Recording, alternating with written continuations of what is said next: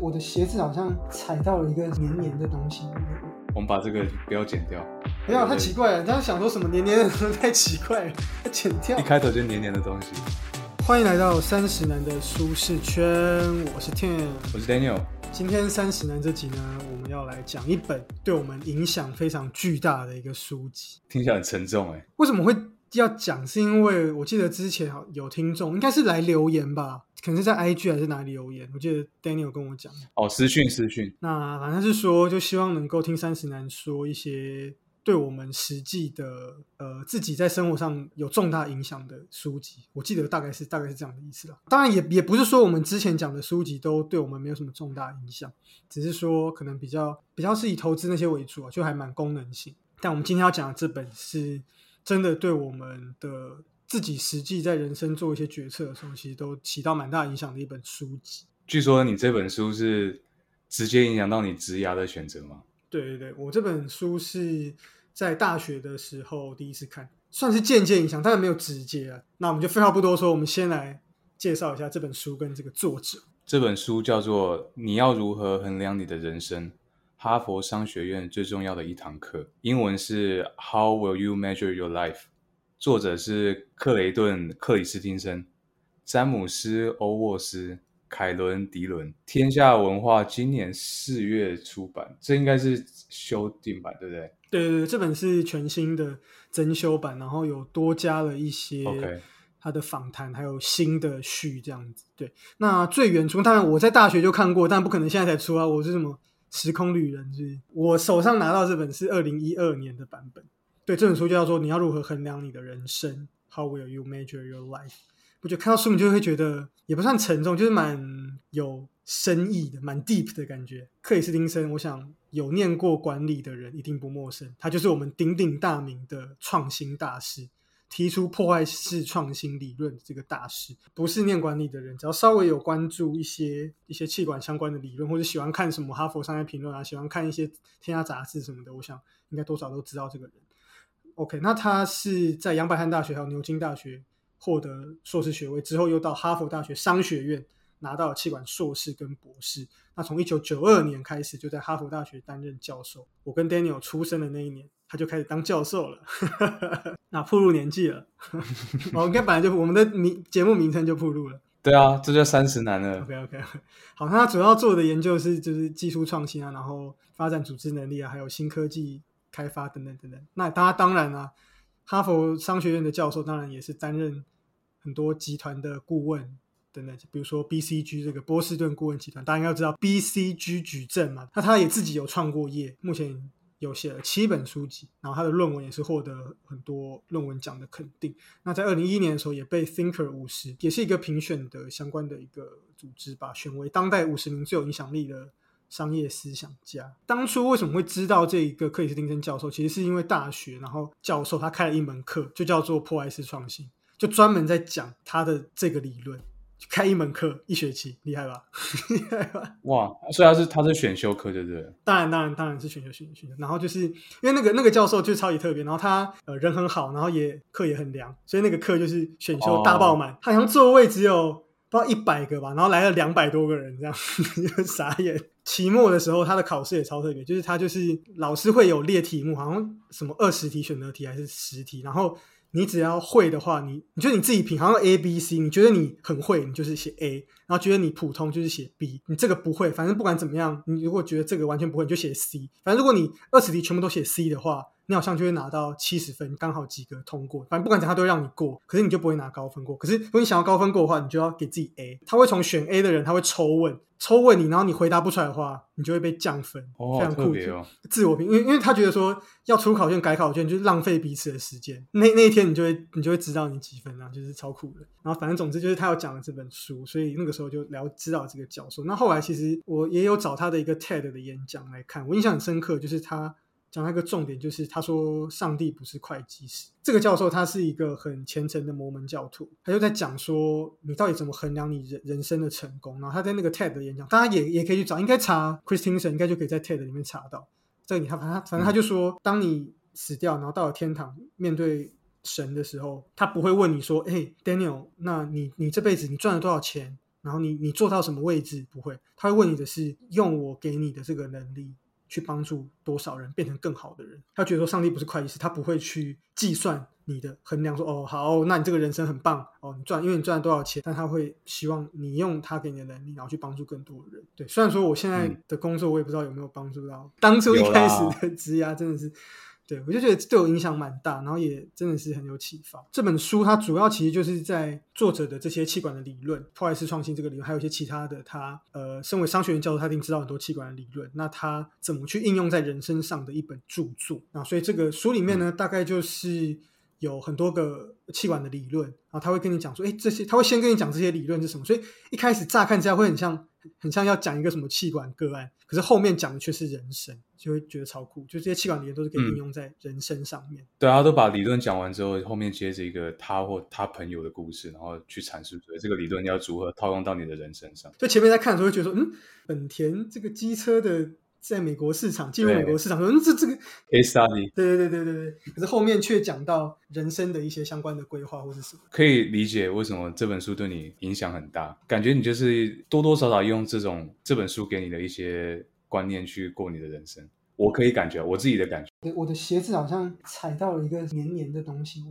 我们把这个不要剪掉，不要太奇怪了，大家想说什么黏黏的东西太奇怪了，要剪掉。就是一开头就黏黏的东西，可能我拖鞋踩去厨房，然后踩到可能饭粒或者是什么东西啊，有可能，或是油。好，继续讲。我蛮觉得人生应该有一个依循的，就我很喜欢用理论来套用在人生身上，我会觉得说一定有一个依循一个东西来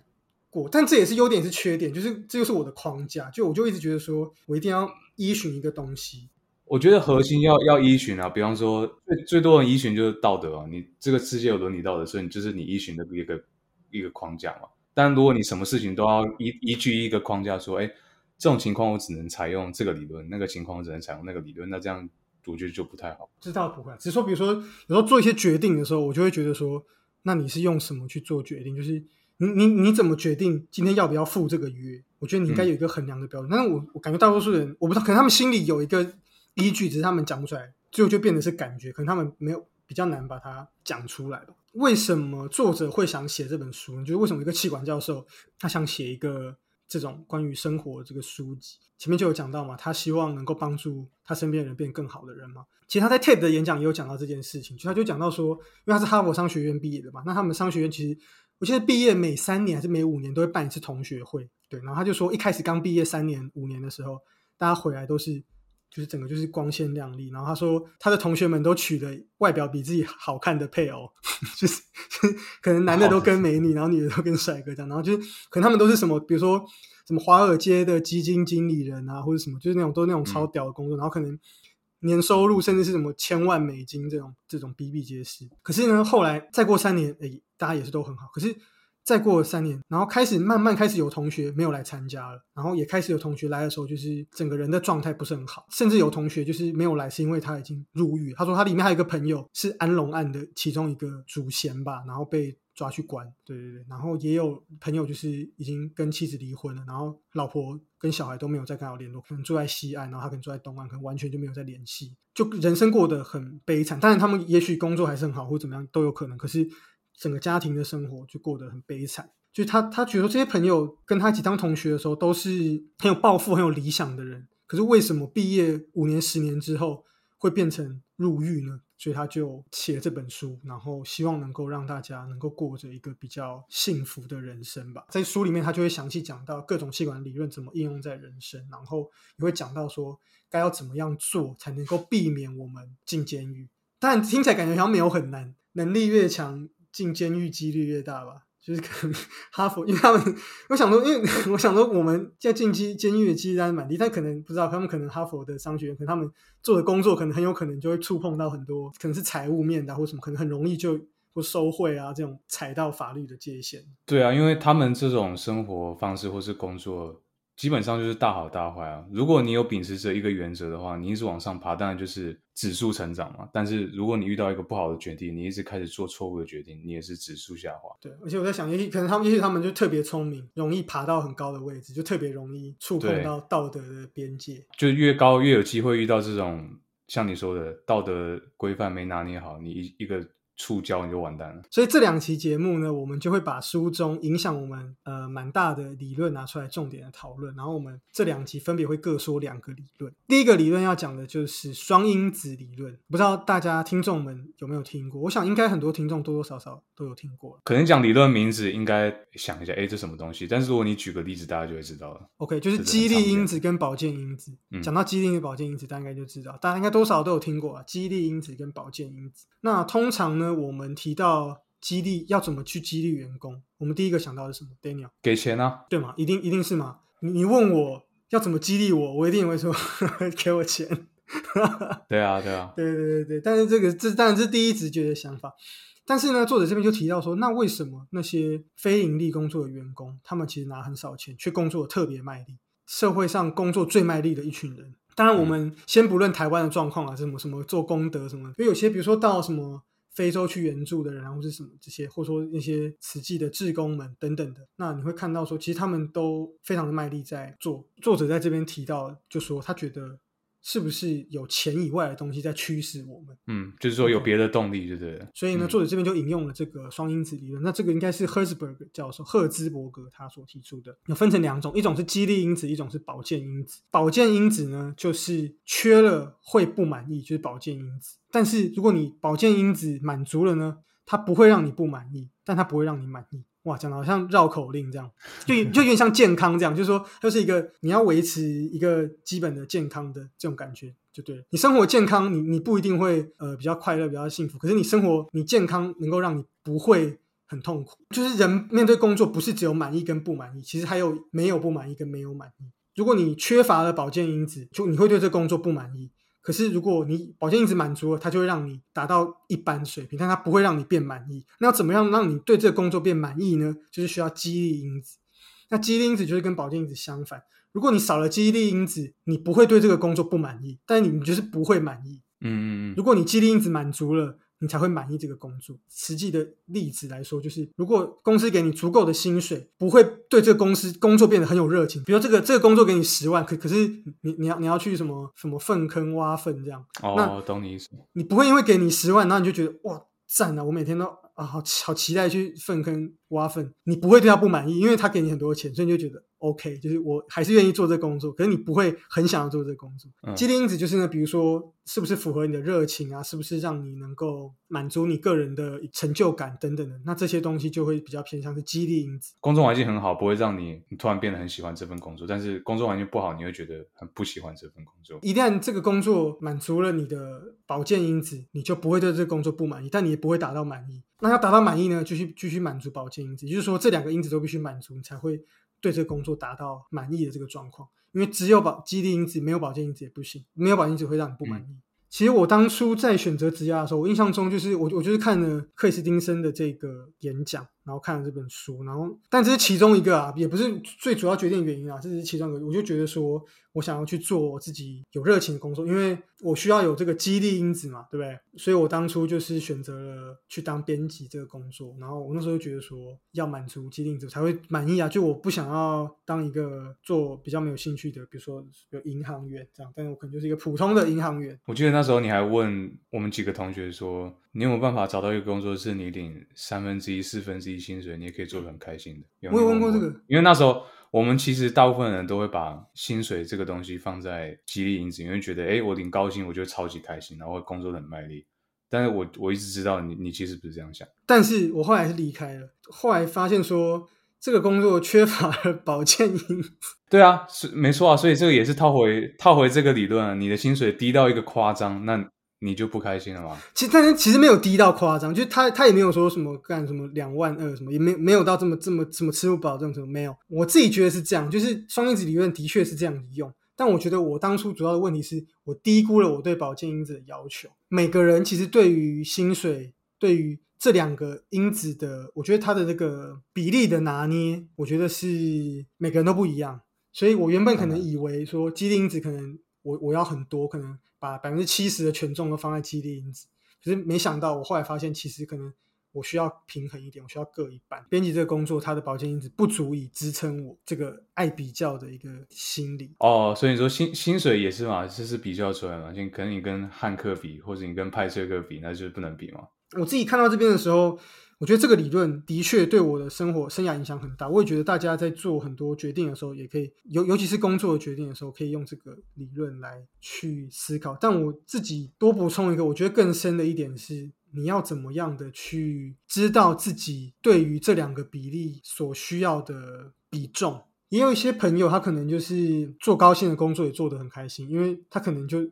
对任何事情他都没有特别有热情的事情啊，没有任何东西会让他觉得有成就感，或是他就是什么做什么他都觉得没差，喜欢的是追剧跟出去玩或吃美食，这都不可能成为工作嘛，所以他工作就只要赚到很多钱就好那这样也蛮好的。对啊，这样也没有错啊，这没有一个对错，这是根据个人的喜好去做判断。如果你知道自己就是这种路线，那 OK 啊，你就照这个路线走，你就会开心啊。但是作者在这边主要提到的是，他发现他很多朋友们其实都误会了，就是他们可能都把保健因子比例放太高，可是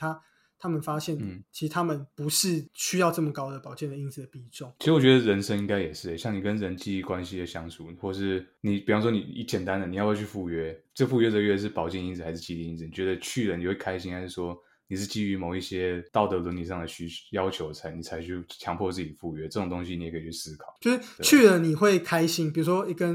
果我跟 Daniel 约的话，我去了就会开心，可是如果比如说是公司的聚餐，那可能就是不去会不太好，可以用这个方式去思考自己的一些很多的生涯的选择，我觉得还蛮好的。那以上是这个双因子理论，激励因子跟保健因子的部分。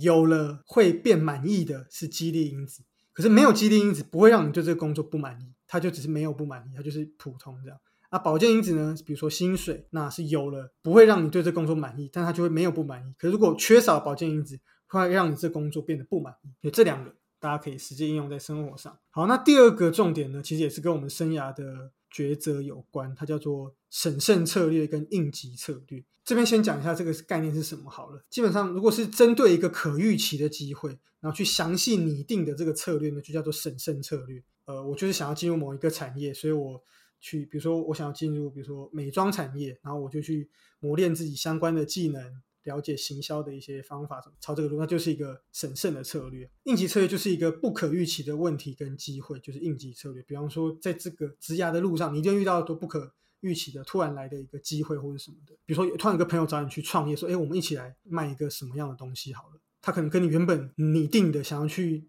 一个美妆产业的大公司这个职涯路不同，也许也是一个很好的机会，你那可以学到一些什么东西，这可能就是一个应急的策略。所以呢，其实我们的人生就是不断的在审慎策略和应急策略中间去调配。然后当你决定好一个新的方向之后，比如说好，你决定要去跟朋友创业了，创业这条路就会变成一个新的审慎策略。因为你已经预期到了嘛，因为是创业这个事情你预期到，你就可以去拟定计划，所以就它会变审慎策略。对对对，就像你开车，然后本来有一个导航导到这条路，可中间有一个小路，你插过去新导向的那个路就变成一个新的审慎的策略。你就去不断的修正去循环，修正去循环，然后最终达到你最想要的一个想要成为的样子。好，那这边举个例子，就是就在那边讲到本田，但我想这个例子可能大家稍微想象一下，因为我觉得这可能有点久，大家应该都没有经历过那个时候。 Daniel 应该没有， Daniel 去美国的时候也不可能，那都是什么年代，那感觉是19年的时候的事情。当时的美国是没有所谓的这种台湾在骑的这种 Scooter 这种机车的。我们说机车讲 Motorcycle 嘛，可是其实你在国外讲 Motorcycle 他们会以为是大型的那种，像重机哈雷，对对，像哈雷那种才是手摇台很高骑的那种。如果是这种台湾骑的这种一律都叫做 Scooter。 我不知道有没有其他称呼啦。你讲 Auto Bike 也可以，就 Auto Bike 嘛，一样的。原本美国就是没有这种我们这种小的机车嘛，那当时本田就是这个 Honda 他就想要进入美国的这个市场，当然就是也是以美国人会想要的这种重型的这种哈雷机的这种样子去做，所以开始去制作，然后要去打入这个市场，可是却怎么做都做不好，然后他们就也是很苦恼，到底怎么样迈进去美国这个市场。美国人其实最开始也是对这种国外的品牌也是不是这么接受度这么高。好，那后来呢，他们就是开会啊讨论啊，然后都就觉得压力很大，一直都打不进美国市场，所以后来呢他们就骑了自己的这个，他们有从日本自己带去这种小的这种机车，然后就带去，然后他们就去那后面山上去骑啊，就舒压这样子，在山里这样骑这样。结果我没想无意间就被在那边运动什么的美国人就看到了，然后他们就觉得说哇这个东西太酷了，就是可以在山里这样骑，就是这东西太棒了，而且那车又小小台的，然后就又比较便宜，然后比较省油，然后又可以在短程是交通蛮方便的，他们就看到。所以后来呢他们就去跟本田说他们想要买这个东西，然后开始越来越多的消费者开始打给本田公司说他们想要买这个机车，可是他们根本没有几台，他们就是从日本带去，他们自己玩的，他们不是要本来不是要卖的。就经过一些讨论，然后后来他们就终于决定说好，那我们在美国卖这个小的这种机车，他们就叫做小狼。这个机车就没想到在美国竟然就敲开了美国市场的这个大门，然后就卖得超级好，卖了数千万台。这我们就可以看到其实当初决定要卖重型机车，这就是本田的一个审慎策略。可中间突然来了一个这个小狼机车的这个贩售，这就是一个应急策略。他们讨论之后觉得 OK 要使用这应急策略，然后后来就真的成功打入美国市场。那他们最终的目的是打进美国市场，所以不断的去修正，然后终于就是成为了成功打进美国市场，就是这个应急策略跟审慎策略的交互应用的一个例子。嗯，等于说原本是要以重机为目标去把产品销售到美国市场，对，结果突然出现一个应急的策略，就是用你说的那个 Wolf 嘛，用 Wolf 去打入美国市场，所以 Wolf 就变成他们主要的产品，就针对北美市场变成主要的产品，这就变成一个新的审慎策略，所以最后也真的成功的打进了美国的市场。我们自己的人生也是有一点像这样子。对啊，当然不是什么事情都是照你原本的策略去执行嘛，一定会有意外发生嘛，适时的调整，然后找一个最好的策略。哦，这边也可以讲一下作者他自己职涯的发展，这也是他套用审慎策略跟应急策略的一个很好的例子。他最早不是要去学术界发展的，他最早是当企管顾问，然后创业当经理人，最后他才因为一些事情才转职到学术研究跟教书这部分。他最早的时候其实他是想去华尔街日报当编辑，因为他当时有一个指导教授说你的文笔很好，如果你可以进华尔街日报的话，你有修经济学或是商学的背景，你不一定要主修新闻，你也可以在众多的应征者里面脱颖而出。文青啊，文青梦啊，作者是啊，怎么好像听起来好像跟我有点像，跟这个有点像啊，会不会我最后跑去当教授？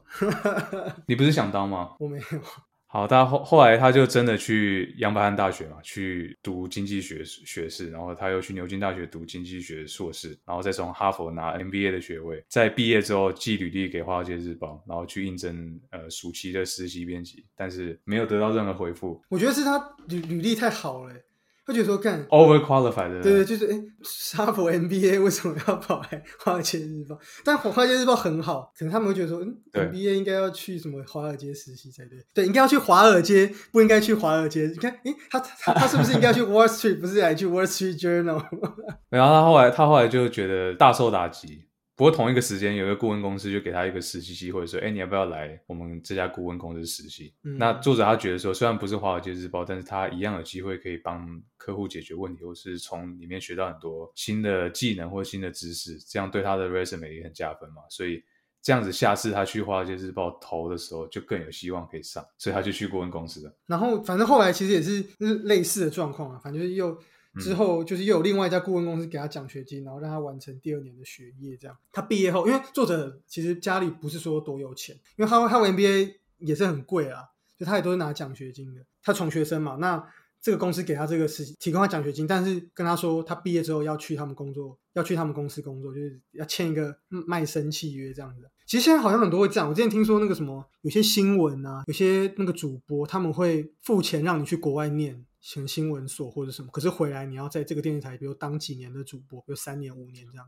类似这样。那当然对他来说当然是很好，很难抗拒嘛，所以他就去了，所以他选择好没关系，那华尔街日报之后再说吧。回来之后他继续哈佛毕业之后呢，然后他工作了几年之后，他本来想说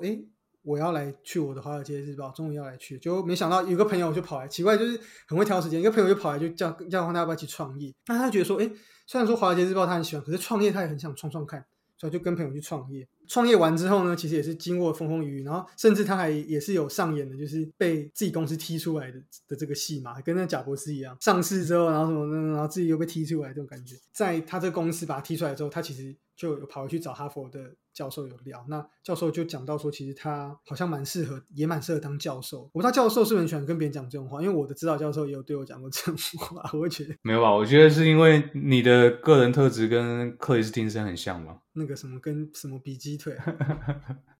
比鸡腿。对，他虽然说很想进华尔街日报当编辑，可是他其实也觉得好像教书也不错，然后教授又说他可以，所以他就去，他教授就帮他写推荐信，然后让他去申请博士的学位等等等等。然后后来当然就继续就也做终身的教职等等，再度成为学生，最后变成了公司这个教授这样。他写这本书的时候他已经快60岁了，他有时候自己会想说我是不是还要去华尔街日报应征编辑，但我想应该作者在书上是想说他也说也许有一天他真的有可能机会进华尔街日报，但应该是不太可能的。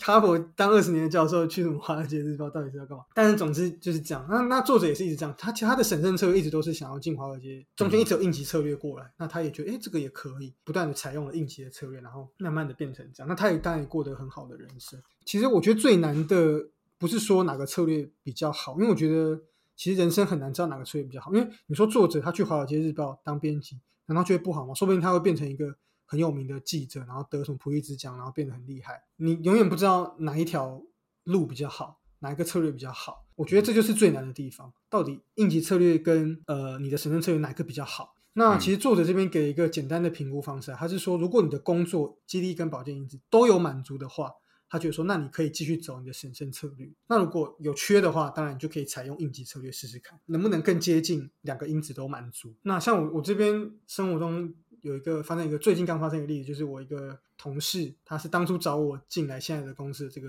同事，他是之前我的以前的同学，反正就是他突然的就决定要去这个护国神山工作，没有讲什么公司啊，护国神山，对，简称3个字的嘛。那我就觉得这就有点像是一个应急车，因为他其实本来还蛮喜欢我们现在这公司这工作，对，但 我也是不知道哪个因子没有满足，可能保健因子吧。护国神山的保健因子很多，真的很多，非常保健对，所以反正就是他后来就进入了护国神山这样。那也有同事会跟我讲到说他觉得说怎么这么突然，然后不知道他有没有想清楚。但我其实会觉得说，我觉得这也许就是一个应急策略的采用吧，看到这个机会，因为机会不是每次都有，下次出现可能是几年之后，对，所以我觉得他可能就觉得说刚好这个机会，那就是试试看这样子，不知道好不好，我真的不知道，但我希望未来的发展是好的。那你就继续跟他保持联络啊，然后过一阵子之后看一下他这个策略是对的还是不好的。我还想说继续保持联络，过一阵子看看有没有其他的看要不要你也来一个应急策略。Daniel 身边有没有什么相关的例子？其实我自己就是一个很好的例子，因为我上一份工作准备要走的时候，我开始往外找工作啊。我找的设条件说我要找一个像是 Data Analyst 这种职称的工作，去当我下一个工作的方向。那一直找就发现怎么到最后最好也就是到可能第5、第6轮的时候被刷掉，所以我都还没有拿到 offer 之类的。太多轮了吧？半年，第5、第6轮，就是找工作这件事情持续了半年，会觉得是不是我能力不足，还是说我真的应该开始找，还是我就待在这个公司继续做好了。结果那时候就突然杀出另外一个公司，就我现在来的这个公司，他要找的是职称叫 sales engineer。 我在这之前我完全没听过这个职，我就想说这是到底是要卖东西还是要做其他 engineering 的东西，因为听起来很奇怪嘛，你不知道到底是干嘛的。对啊，怎么又 sales 又 engineering。 所以我就真的去试试看，然后去跟面试官讨论之后才知道它是 solution design 下面的，然后 solution design 是在 sales 下面，所以它是一个另外会有 sales 要跟客户去沟通嘛，这个很直白嘛。但沟通的时候会有一个 solutions engineer 在里面去解释一些比较技术性的东西，因为 sales 不负责这个嘛。 OK， 对，所以他用 solution engineer 这个职位去辅助 sales 去卖东西，所以这个职位就是为什么我不知道你知不知道 FAE 这个名称。像我们公司有一个部门是 FAE 一个单位啊，然后我不确定全名是什么，反正就是他们也是有时候会跟着业务出去，他们是工程的人，可是他们会跟着业务出去，比如说有些客诉或是客户那边有问题的，他们会跟着业务出去，因为业务不懂理工的东西，可是他们懂，所以他们也会去回、他们也会去对客户的工程的，比如说对客户的 RD 或者什么。那我就是这个位置，我很常跟 sales 出差，然后去见客户。对，那他们就是专门懂工程的东西，然后回答客户初步的问题，因为业务没有办法回答。对，跟我的角色有点像。然后因缘际会下，那时候公司也决定把 sales engineer 这个职位改名字，改成 solutions engineer。然后我去看一下 job description 里面确实有很大部分是做数据类的东西，所以刚好就打中了我要去的地方，所以我就继续面试，然后也很幸运就拿到 offer， 算是一个应急策略。 OK， 就它跟最初的有一点点偏离，但是终究是最后还是导回一个新路线，所以我觉得目前是满意的。但 so far 肌力因子跟保健因子怎么样，都还算有满意吗？比之前保健啊，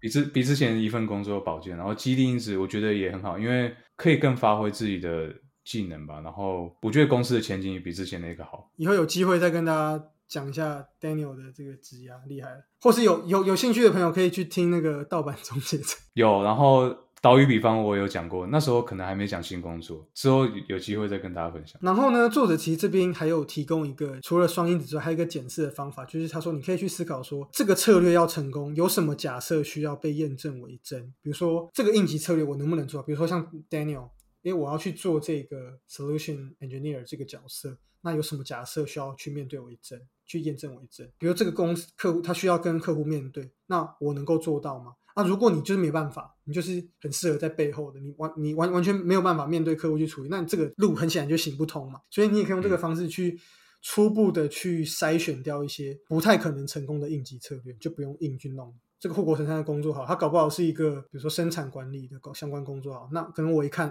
这我根本就不会啊，这个系统我根本不会用啊，这个东西就没有办法，那这个假设就不成立，那我就也不需要再去浪费时间。比如说你想创业好，那可能开一间航空公司，首先你要有很大的一个资本嘛，那如果你就没有的话，你那就不可能嘛，那这个假设就不可能，比如说这个就是要烧钱，就是要烧个半年，你就没有这么多钱，那这个就不可能，就一定会很惨，那这样就这个应急策略就不太可能成功。这个也是作者提供另外一个筛选的方式，你去看看说什么假设需要去被验证为真。这一章的概念主要其实就在讲审慎策略跟应急策略，针对一个可预期的机会去详细拟定的就是审慎策略，中间呢会突然来的一些不可预期的问题跟机会，这就是应急策略。那我们其实我们的职业就是不断的在审慎跟应急，其实就很像是走一条路啊，你会一直有岔路，那你就要一直选说要不要往岔路走，要继续走还是往岔路，继续走还是往岔路。结语其实我就直接套用作者在书里面讲到的，他就说你要找到一个你真正爱的工作，因为如果你找到之后